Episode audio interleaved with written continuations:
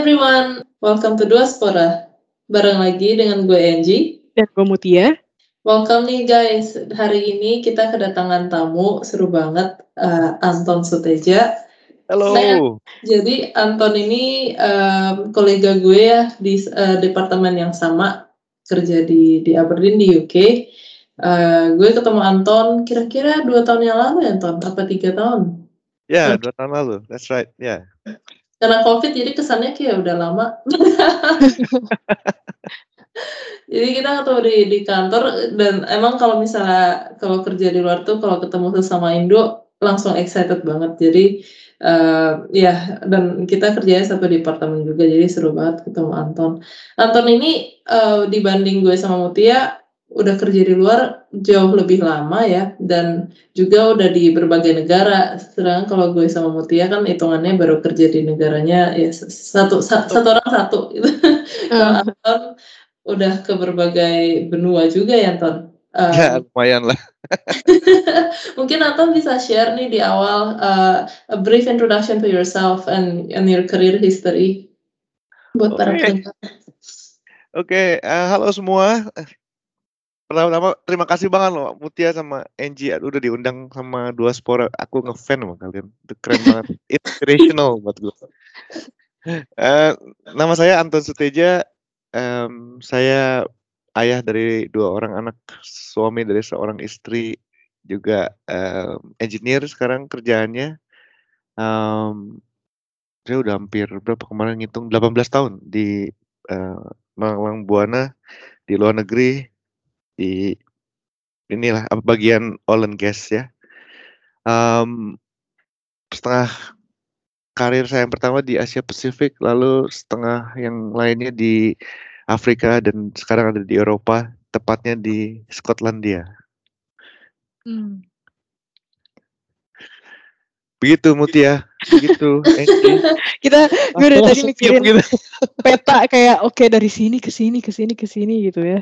Terus kita mau ngobrolin apa nih Ji hari ini sama Bapak Anton yang udah melalang buana selama 12 tahun di dunia minyak dan gas ya.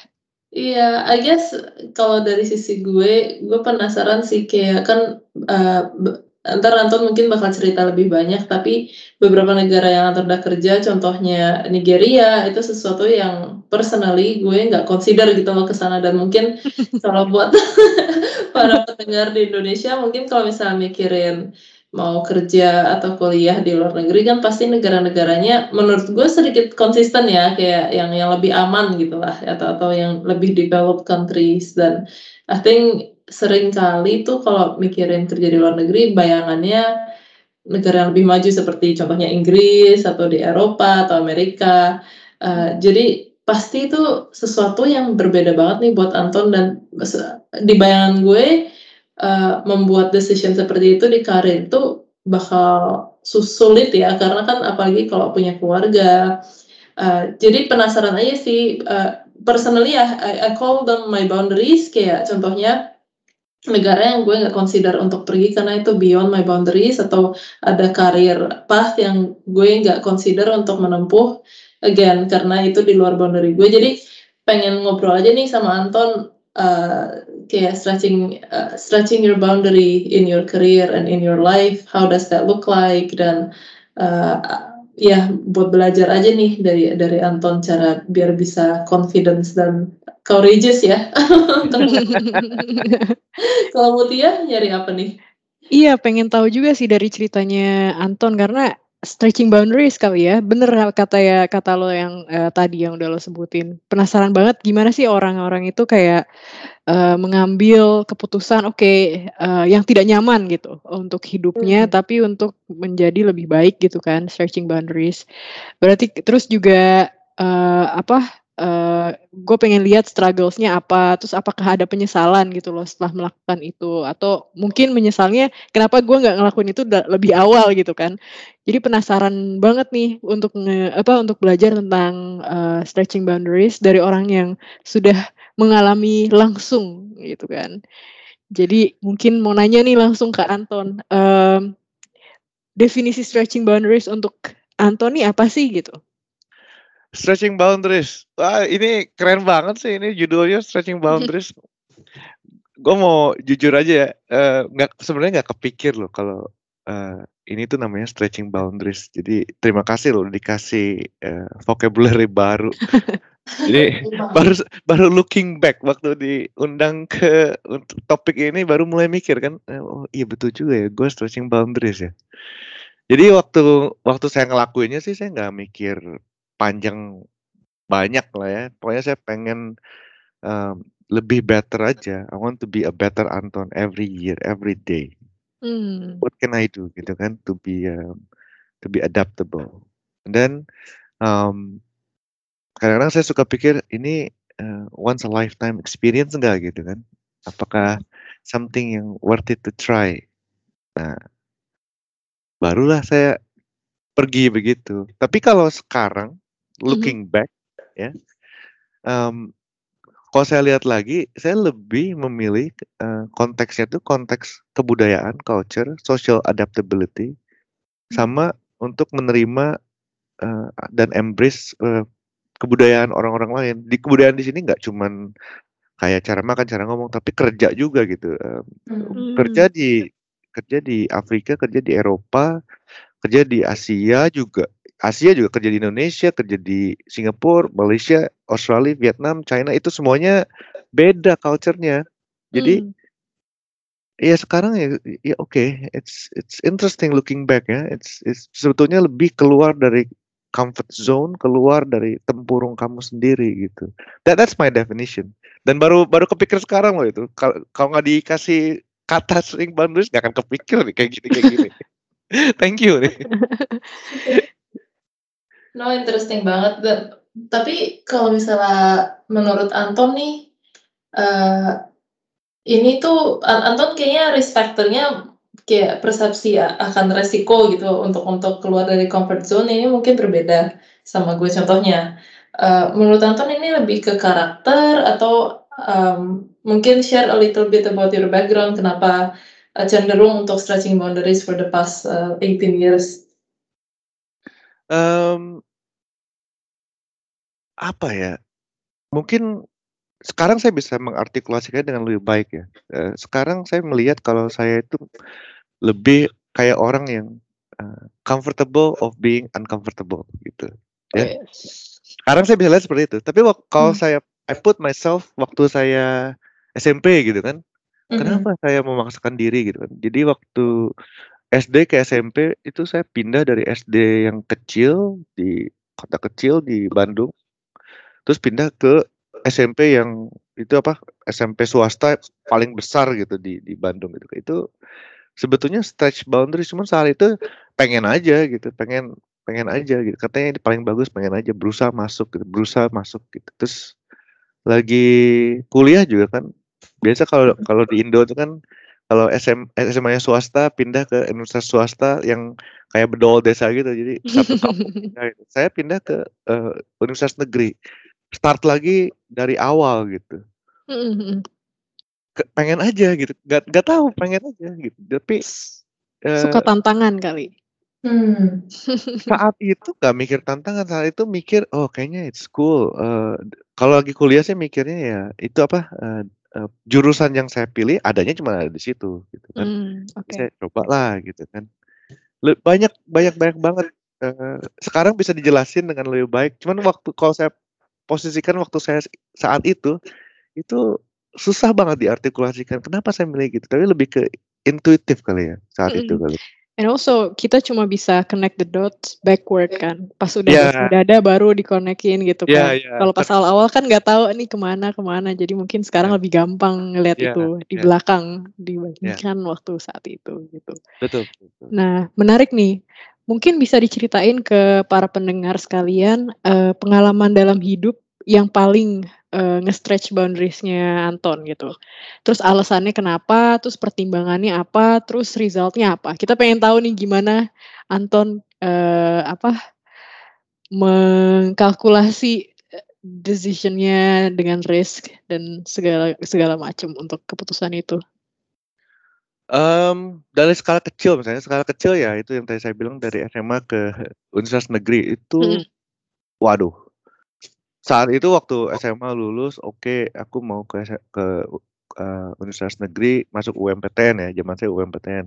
Mhm. Itu karena jurusan gitu kan. Katanya kampusnya kampus terbaik kan. Jadi masuk. Tapi begitu udah masuk ke universitas itu, itu betul-betul baru ya itu. Itu betul-betul aneh banget lah buat saya gitu. Nggak biasanya kayak begini gitu kan. Nah itu proses itu tuh menurut saya saya I stretch myself untuk menjadi orang yang lebih gitu. Saya punya Mmm. teman itu dari Sabang sampai Merauke gitu kan. Mhm. Itu nggak nggak nggak gampang berteman dengan mereka gitu kan. Mereka punya adat istiadat tersendiri, bahasa tersendiri, walaupun bahasa Indonesia tapi Mmm. beda-beda sendiri gitu kan. Terus, eee, mereka punya status sosial juga berbeda-beda gitu kan. Itu ya belajar lagi yang baru gitu. Terus Mmm. tapi itu masih dalam skala kuliah, masih masih masih I can say lebih comfortable karena saya kuliahnya di Bandung, saya orang Bandung gitu. Jadi saya lebih Mmm. jadi kayak I'm I'm majority ya. Iya. Mhm. Nah, waktu saya kerja, pertama kali saya kerja itu saya dapat kerja itu ke Singapura. Mmm. Itu kan terbang sendiri kan. Iya. Itu umur berapa? 21, 22 kali. Terbang sendiri, nggak pernah naik pesawat, nggak pernah punya paspor, suruh terbang gitu kan. Sampai kebayang deh, itu kampung banget lah. Mau naik pesawat, karpet semua kan di waktu boarding itu kan dari dari si Belalaya di Soekarno-Hatta kan si si SQ naik SQ gue inget banget. Mmm. Karpet gitu kan, ini ini sepatu gue buka nggak ya? Nggak tahu apa-apa kan. Mhm. Pesawatnya gede banget gitu kan. Terus landing di Singapura tuh betul-betul gue pikir sama kayak di Soekarno-Hatta kan begitu.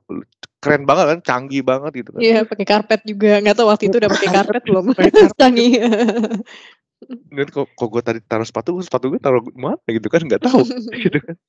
Gitu, jadi itu dan semua bahasa Inggris di sana kan. Bahasa Inggrisnya tuh nggak kayak yang di film-film. Bahasa Inggrisnya tuh, eee, mereka bilang Singlish ya. Iya. Gitu kan. Jadi, eee, bahasa Inggris yang udah mix sama Chinese, Malay, sama, eee, Tamil. Dia suku terbesar kan, eee, Chinese, Melayu, sama, eee, India kan. Jadi Mhm. bahasa Inggrisnya juga campur gitu, aksennya tersendiri gitu kan. Itu susah. Mmm, udah gitu mereka punya toko-toko tuh kalau di Indonesia enak ya, semua bahasa Indonesia ini ininya apa, sign-sign-nya. Di sana kan nggak semuanya bahasa Inggris juga, toko India pakai bahasa Tamil gitu, ini atau jualan apa sih gitu kan. Ini Chinese pakai Chinese karakter, ini apa sih gitu kan. Yang bahasa Melayu juga Melayunya kan nggak sama sama Indonesia kan. Iya. Mhm. Jadi itu betul-betul di-stretch. Mmm. Di dalam pekerjaan lebih susah lagi, mmm Nah itu, pendidikan di Indonesia itu yang saya saya mungkin, eee, mungkin saya kurang dulu tuh saya, eee, ekspresi, presentasi gitu kan, mengartikulasikan pekerjaan itu nggak nggak nggak nggak dilatih. Ki Mhm. saya bisa tertulis, saya bisa nulis, eee, bisa menghitung, bisa bikin laporan.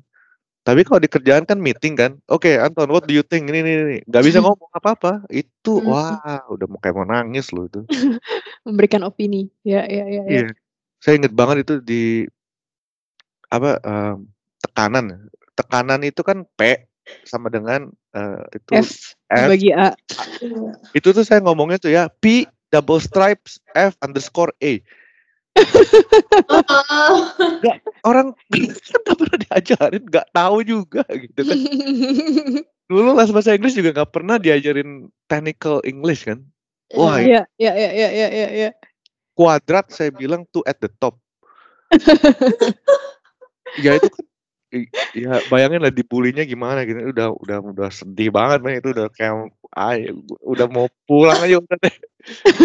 Dalam hati kan gue bisa nih, gue bisa ngitung, hitungan gue bener, kok cuman gara-gara nggak bisa ngomong gue di di Iya, jadi orang tuh dibilang. persepsinya jadi, "Ini siapa sih? Ini ini siapa?" Gitu. Iya Dan iya. itu, eee, saya rubah ke motivasi untuk overcome itu, I need to do better Mmm. do better, jadi lebih ke situ. Tapi ya ya ya inilah apa, eee, bersyukur sekalilah, eee, karena kalau memang kita niatnya baik ya, mau nanam buah baik, itu banyak banget orang yang mau bantu gitu. Jadi saya sangat berterima kasih sama orang-orang yang di sekitar saya saat itulah. Saya masih ingat tuh muka-mukanya. Sekarang kamu tanya ya, muka-mukanya muncul-muncul lagi gitu, aduh. Mmm. Gitu. Mmm. Menurut gue interesting two things. Pertama, gue sama Mutia sempat ngobrolin di episode sebelumnya, kayak uh, karena gue contohnya kuliah di luar negeri, gue kalau misalnya disuruh balik ke Indo agak nervous karena ke, apa te technical terms di Indo tuh gue malah lebih worry. Kayak ini gue bisa nggak ya ngomong secara profesional? Karena kayak bahasa Indo yang gue tahu tuh lebih ke slang anak SMA instead of in a professional world dan it is it's interesting to see the opposite for you. Dan yang kedua interestingnya kayak pas kita nanya stressing boundary uh, answer yang gue expect untuk didengar dari Anton ini lebih kayak pas pindah ke Nigeria for example. Tapi Oke, oke. tapi tapi malah Anton memakai uh, example yang ke Singapura which kalau misalnya buat pendengar mungkin kayak oh kan nggak jauh-jauh amat gitu kan. Mungkin kayak banyak yang udah pernah ke sana Ya, ya, tapi kayak it's interesting is the first leap of faith that you did yang Ya, stick with ya. you. Ya. Hmm. Ah, iya, ya itu big thing lah. Gak punya duit juga kan? Maksudnya Baru orang fresh graduate. Iya, fresh graduate kan nggak dikasih gaji kan, gitu kan? Iya, iya. Dikasih tiket, dikasih dikasih rumah, dikasih dijemput gitu kan, tapi nggak. Saya inget banget sih punya berapa 200 dolar apa Hmm. itu tabungan semua di di cash in, udah pegang itu. eh dulu tuh dolar tuh kan sekitar empat empat ribu ya waktu saya Mhm. Wih. itu tuh punya punya sekitar 10 juta di di di, di tabungan tuh. Itu nabung saya. Saya guru les dulu. Saya saya nabung waktu les saya guru les anak SD saya nabung. Cuma 10 juta di kon- 10 juta banyak saat itu. Komputer tuh harganya 5 juta dulu. Wih, Jadi banyak banget 10 juta. Di convert buka warnet. 200 dolar tuh 50 lem- 50 dolar 4 biji doang. Ada gua mau segini. Iya. Gak ngerti kan itu kayak nggak tahu mau ngapain. Ya udahlah. Hajar aja deh gitu. Hmm, tapi kayak tiap kali stretching boundary mungkin kayak kalau misalnya kita consider uh, contoh yang ke Singapura atau contoh lainnya, Mm-mm. kan pasti uh, keluarganya Anton tuh mungkin dari papa mama, orang tua atau uh, sekarang ada istri dan anak-anak. Apa Iya, sih pendapat iya. mereka pas tiap kali Anton memutuskan buat stretching your boundary further? Karena mungkin boundary-nya dari Singapura jadi lebih jauh, lebih jauh, lebih jauh kan. Ya, Ah. ya, ya, ya, ya. Gimana pendapat mereka? Ah. First word, are you crazy? Jangan macem-macem lah. Gitu. Jangan macem-macem lah gitu kan. Saya saya em, saya itu belajar bahasa asing ya. Em, bahasa Prancis dulu baru bahasa Inggris. Hmm. Hmm. Jadi Oh, waktu saya pilih bahasa bahasa asing itu saya bisa bahasa Prancis dulu sebelum bahasa Inggris. Itu saya bikin eh, deal sama papa saya dulu. Karena Wow. saya punya karakter mungkin karakter saya keras saya betul-betul menganalisa apa yang saya mau dan saya tahu apa yang saya mau dan itu nggak kadang-kadang nggak sejalan sama eh, orang-orang di sekitar saya. Hmm. jadi waktu SMA misalnya kelas 3 tuh saya mau masuk bahasa. Tapi di SMA saya tuh nggak ada bahasa. Kalau ada bah kalau mau ambil bahasa kan dulu ada IPA IPS bahasa gitu kan. Mhm. bahasa kamu harus pindah sekolah gitu. Terus sayangnya di Indonesia itu eh, bahasa itu dianggap sebagai em, sekolah yang inilah apa buangan lah gitu. Jadi bukan Iya, kalau nggak keterima IPA IPS, masuk bahasa gitu. Iya, iya iya, iya. bukan nggak nggak nggak impar gitu kan.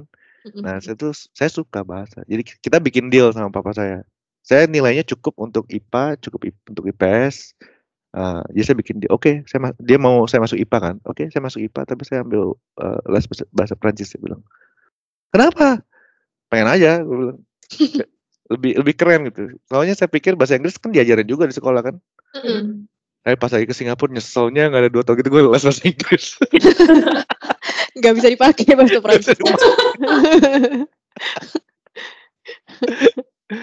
kayak kayak kayak gitu lah terus udah gitu Mm. em, sekarang em, waktu Angie tanya ya saya mulai berpikir em, orang-orang di sekitar saya itu mungkin punya pengalaman buruk dalam bentuk produk konsekuensinya ya. Dan Mhm. juga punya stereotip aduh ini apa-apaan sih si Anton? Lu sadar diri lah mana mungkin lu bisa lebih gitu kan.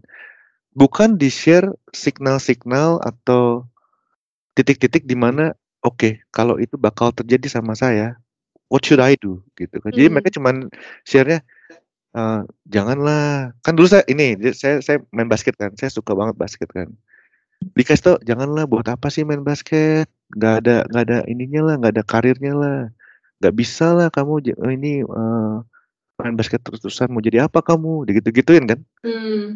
Nggak dilihat dari sisi dilihat tuh dari sisi eh, masa depan langsung produknya gitu kan tapi kan ada Hmm. proses untuk men- menuju ke sana kan dan Mhm. dilihat dari sisi positif itu nggak di nggak diliatin gitu Hmm. itu dikasih lihat produknya langsung gitu kan kayak kalau kita mau keluar negeri janganlah hati-hatilah nanti di sana banyak yang jahat-jahat gitu kan produknya gitu kan Mhm. sebelum ke situ ada ada tahap-tahapan kalau bahasa di departemen gua sama Angie itu left hand side of the bow tie bisa di bisa Ah. dimitigate banget gitu kan sebelum top top Mhm. event terjadi gitu kan Mhm. itu sayang banget gitu dan itu sekarang saya mulai ajarin ke anak-anak saya dan kalau saya dapat chance misalnya ada yang menanya jadi mentor apa segala itu yang saya tanemin Hmm. kamu amin tuh signal-signalnya gitu bukan produknya saya kasih tahu tapi belum tentu produknya itu dialami sama semua orang tuh gitu Iya, kan. betul, betul. Gitu. Wow, wow, wow, wow. Jadi crazy aja deh sama- Iya.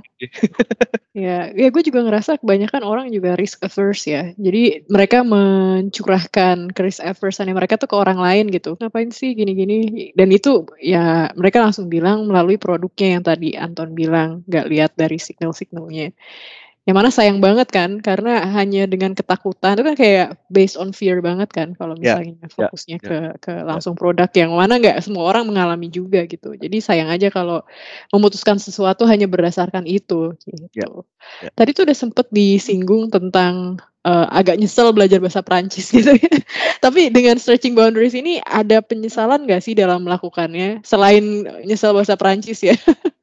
Oh, Kalau misalnya nyesel. ada terus learnings apa gitu loh yang yang udah didapat sejauh ini dari ya keep stretching your boundaries. Oke, em, nyesel itu kayak handphone jatuh pecah itu nyesel. Kalau menurut saya kayak gitu. Kalau kalau dalam life life experience itu self doubt mungkin ya, lebih Hmm. tepat self doubt Mhm. kali ya. Hmm. Karena setiap jalan yang kita ambil, kita tuh kalau menurut saya tuh ya, eh, mungkin kalian juga merasakan ini. Kita tuh selalu diketemukan eh, dilematik eh, experience atau pertanyaan-pertanyaan dilematis di mana susah banget milih jalan A atau jalan B gitu kan. Dan kalau kamu pilih jalan A ya ya semua jalan pasti ada hikmahnya ya kan. Nah, tapi kadang-kadang suka berpikir, aduh, what if kalau gue ambil Hmm. jalannya satu lagi gitu kan. Nah, itu itu tuh menjadi bukan regret tapi jadi eh, kepikiran gitu. Hmm. Dan dan it learning yang saya dapat itu em, kalau ada sesuatu yang terjadi lama banget gitu ya, tapi masih kepikiran sampai sekarang. It means it's very very important for me or very very important buat orang-orang di sekitar saya. Hmm. Dan saya mencoba untuk menganalisa apa sih signal-signalnya, kenapa sih saya masih mikirin itu. Dan em, believe it or not, pengalaman itu bakal terulang. Tapi dalam bentuk yang berbeda gitu kan, dalam Mm-mm. bentuk yang berbeda. Nah, ketika itu berulang, dan bakal sangat gampang sekali untuk ambil keputusan dan uh banyak banget saya ambil keputusan. Contohnya ya, waktu saya ke ini agak agak gila juga sih. Waktu saya di disuruh ke Singapura kan, dapat kerja di Singapura. Itu tuh saya mesti milih, saya mesti lulus at- terus ke Singapura atau main basket Libama di buat di eh, universitas di Bandung. Mm-mm. Mungkin kalau buat orang-orang normal ya lu ke Singapura kerja lebih baik lah ya. Tapi sa- bayangin saya tuh kuliah tuh untuk basket ya. Saya tuh eh pokoknya basket tuh everything gitu. Saya kuliah nomor dua, basketnya yang nomor satu. Mm. Pengen, pokoknya saya tuh seminggu bisa lima lima kali main basket. Kalau hari Rabu tuh latihan sama universitas tuh dari jam 3 bisa sampai jam 9 gitu kan. Oh. Itu mainnya hampir tiap hari main ya terus. Jadi hidup saya memang hidup basket dan pertandingan itu kayak Olympics gitu. That's that's what I've been waiting for gitu kan. Mm, lu harus pergi. Oh man, tough choice kan. Kalau menurut saya saat itu tough choice buat saya. Buat Mm. orang-orang yang gak suka basket easy choice kan. Buat saya tough choice. Dan kepikiran itu Mutia NG itu kepikiran. Mm-mm. Nah, tadi Angie nyinggung Nigeria.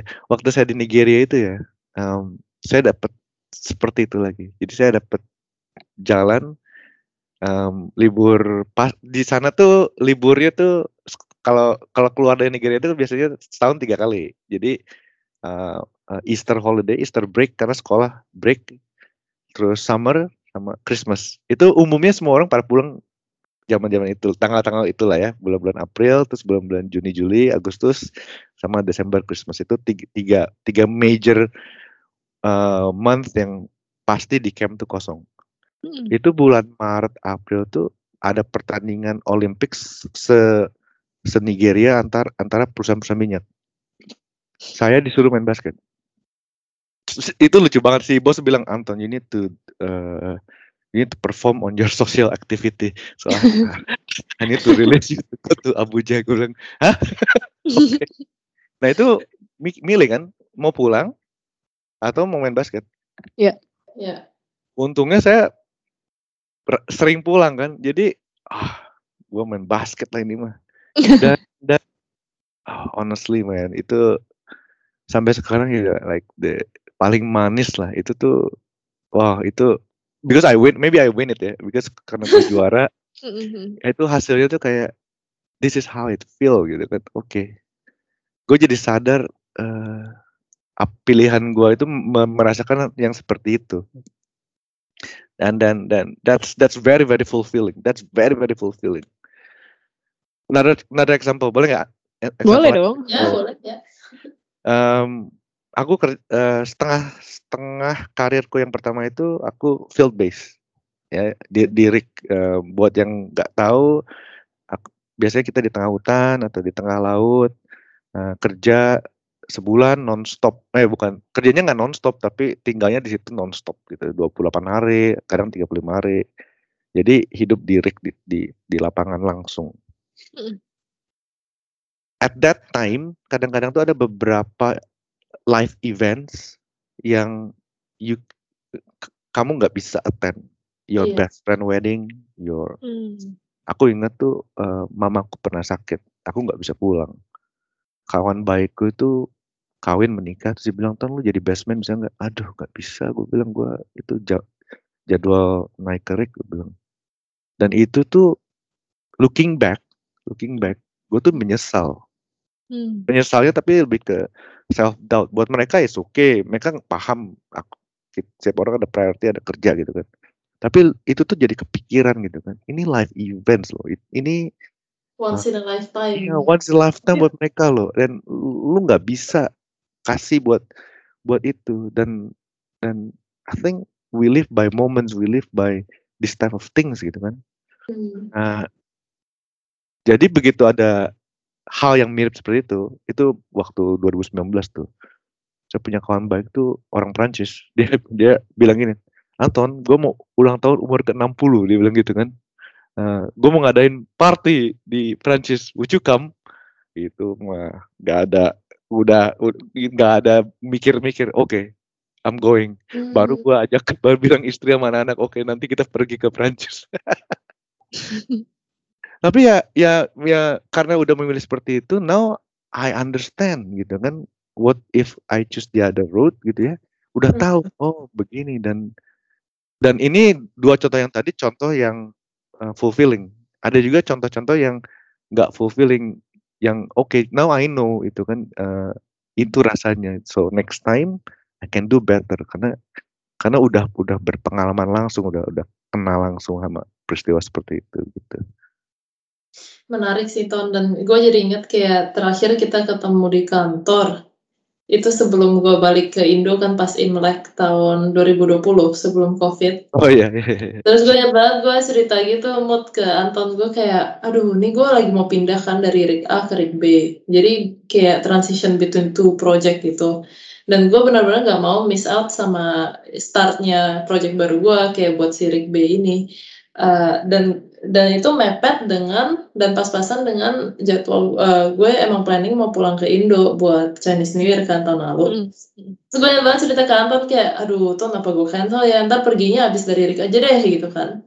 Terus kata Anton, janganlah, pergi aja lah pulang gitu terus uh, karena sehat tante tuh gue kayak ya udahlah gue buka deh nah hari itu gue kayak hari itu apa minggu itu gue gue langsung book flight pulang dan ternyata itu terakhir kali gue pulang ini sebelum covid pas balik ke balik ke Aberdeen yeah. udah kayak Maret apa akhir Februari dan dua tiga minggu setelahnya lockdown. Yeah. Jadi untung sampai sekarang tuh aduh untung banget ya gue waktu itu pulang dan ringnya tuh ke delay. Jadi emang yeah. South Indian tapi kayak makes me appreciate kayak um, opportunity buat spend time with with my uh, with my family when when I can. Iya, iya, iya. Um, Oke, okay, pertanyaan selanjutnya dari gue, Ton. Jadi kan kayak ini kan dari tadi kita ngomonginnya kayak uh, yourself stretching boundaries dan boundaries itu makin lama makin push further and further dan you develop yourself and your understanding dan banyak pembelajarannya yang kayak lo bagi dari uh, contoh-contoh uh, yang barusan. Uh, dari itu semua ada nggak sih kayak hal-hal atau faktor di dalam hidup Anton atau keluarga Anton yang sama sekali nggak bisa dikompromis, dikompromo, dikompromikan atau di stretch. Jadi kayak I guess your your hard boundary yang lu nggak bakal compromise dan ada nggak itu dan kalau ada apa ya? Aduh, Angie, um, I think for me sekarang ya. udah nggak ada lagi ya uh, yang tidak bisa dikompromikan. Uh, yang, yang ada itu the time. Mungkin yang hmm. yang di hmm. yang dikompromikan itu the time. Is it now or can we do it later gitu kan ya. Hmm. Jadi setelah saya mengalami semuanya itu ya um, ini memang berkat juga lah berkat uh, Tuhan yang Maha Esa, berkat orang tua kita, teman-teman kita, kerjaan kita kan. Semua yang saya alami seperti ini kan um, kita harus be consistently deliver kan sebelum kita menerima apa ya, produk yang kita terima semua ini kan. Jadi lama-lama mikir, ya udahlah, um, jalanin aja, gitu kan. Tapi yang yang yang kita bisa pikirin itu, prioritas hidup kita itu ke mana saat ini. Nah, hmm. itu yang menjadi, uh, batu karangnya lah ya, yang jadi, uh, pedomannya lah, gitu. Um, waktu jadi sebelum di kerja di perusahaan ini, saya kerja di perusahaan lain. Perusahaan yang tempat saya kerja sekarang ini kan perusahaan nomor tiga. Nah, waktu di perusahaan yang nomor dua itu saya sempat di training. Saya pernah pergi ke leadership training. Di situ tuh ada satu topik tentang invest in your values, right? Hmm. So invest invest in your values itu sebuah exercise, sebuah latihan gitu ya. Di situ lo dikasih disuruh tulis uh, sekitar 50 hal penting dalam hidup lu. Hmm. Baik itu dalam being corporate life, family atau apa pun lah itu. Kayak misalnya mm, being loyal at work, terus challenging myself at it athletically gitu kan. Mm-hmm. Being active in the community, giving more, mm-hmm. spending time with family and friends. Gue tulis semua itu kan. Nah, udah gitu kamu dikasih stiker. Stikernya tuh dalam bentuk duit gitu. Sepuluh ribu dolar ke dolar points gitu kan. Tapi dalam bentuk lima ribu 2000, 2000, 1000. Nah, terus kamu ditempel nih saat ini, oke, okay, looking short term, three, uh, zero to three to five years. Di mana lu taruh lu punya 5000? Di mana lu taruh lu punya 2000, 2000 dan di mana lu taruh yang lu punya 1000? Nah, saya tuh taruh 5000 itu di spending time with family and friends. Hmm. Sampai sekarang itu masih 5000 saya.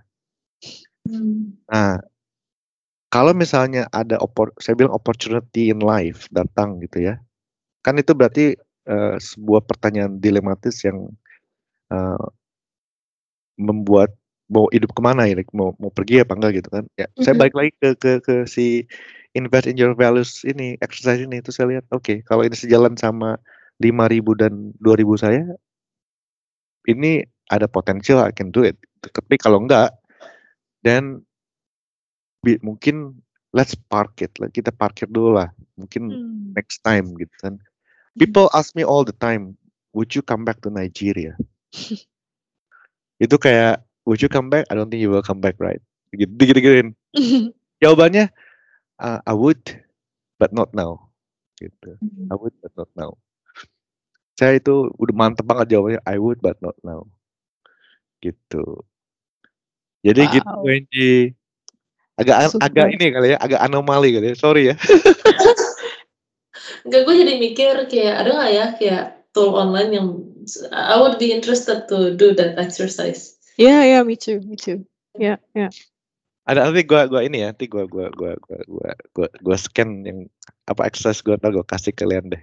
Iya, Iya. boleh tuh kita share di Instagram sama follower kita juga kalau ada yang Oke. tertarik. Iya, iya. Nah, kita udah ngobrol-ngobrol banyak banget nih dan gue enjoy banget dan pastinya Angie juga dengan obrolan santai tapi banyak banget yang bisa kita dapetin dari obrolan ini. Mungkin sebelum kita menutup perjumpaan kita kali ini, ada nggak Ton saran-saran untuk orang-orang yang mau stretching boundaries tapi masih takut dan ragu-ragu? Udahan ya? Udahan ngobrolnya ya? Aduh gila.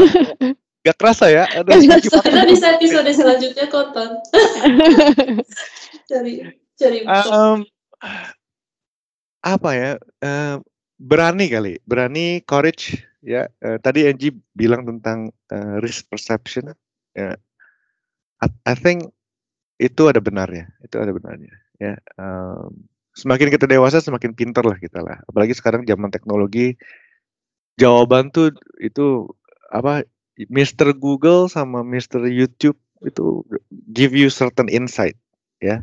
Terus Hmm. kamu bisa analyze sama kamu punya peers, your friends dan gak, gak- jangan takut sama ini. Kalau kamu niatnya bagus pasti diketemuin sama orang-orang bagus lah.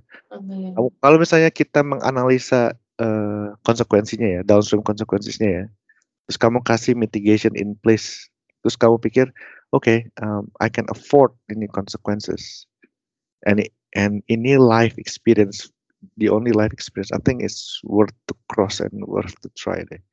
Jadi selalu selalu berani lah, selalu berani. Um, just think about investment. Jadi you will never feel the fruit sampai si investasi itu berbuah gitu kan. Karena kita nanam biji kan. Kita udah jadi baru kerasa kok udah jadi buah kan. Coba kalau kalian lihat sendiri 10 years ago apa yang kamu tanam, apa yang sekarang apa yang bisa kamu tuai dan itu itu yang harus kamu pikirkan nanti 10 tahun lagi apa yang kamu mau tuai? Dan sekarang kita tanamnya. Jangan terlalu mikir eh, oke I wanna tanam sekarang besok mau gua tuai gitu kan. Nah, nah, nah, nah, nuainya itu nanti nanti. Ya it- itu berasa itu nanti. Saya juga baru sadar tuh karena kalian tanya. Kalau nggak saya nggak sadar loh. Ini membuat saya makin Hmm. hidup tuh fulfilling bersyukur banget loh. Dan ya mungkin emang ini sih jalannya diketemukan sama Mutia sama Angie. Thank you loh udah, di- udah dibuka lagi cerita-ceritanya. Jadi itu muka-muka tempat-tempat tuh udah mulai muncul-muncul lagi gitu kan. Waktu kemarin diundang ini gue sempat eh, buka hard disk yang lama gitu lihat foto gitu. Ah gue pernah ke sini gue pernah ke situ. Asik juga ya. Gitu. Wow, be courageous ya. Itu Yeah. strong banget. eh apa sarannya untuk untuk kita semua. Baik, nggak kerasa banget. Makasih Anton sekali lagi untuk ke kebersamaannya. Udah meluangkan waktu bersama kita di hari Sabtu pagi. Dan untuk Angie dan eh, bagi gue dan Angie, it means a lot. So thank you very much Anton. Dan semoga kita dipertemukan lagi untuk obrolan-obrolan mendalam tentang hidup lainnya mungkin di episode selanjutnya, mungkin eh, lewat call eh, di ya eh, setel- apa em, di jam kerja gitu kan, atau mungkin kalau ke sini ke Den Haag atau kalau gue ke Aberdeen. So Anton sehat terus, salam untuk keluarga. amin Untuk. Amin. Untuk para pendengar sekalian, eh, semoga kalian eh, enjoy this eh, podcast as much as we enjoy doing it now. Sampai ketemu di episode selanjutnya. Bye now. Bye, thank you. Bye. Bye semua.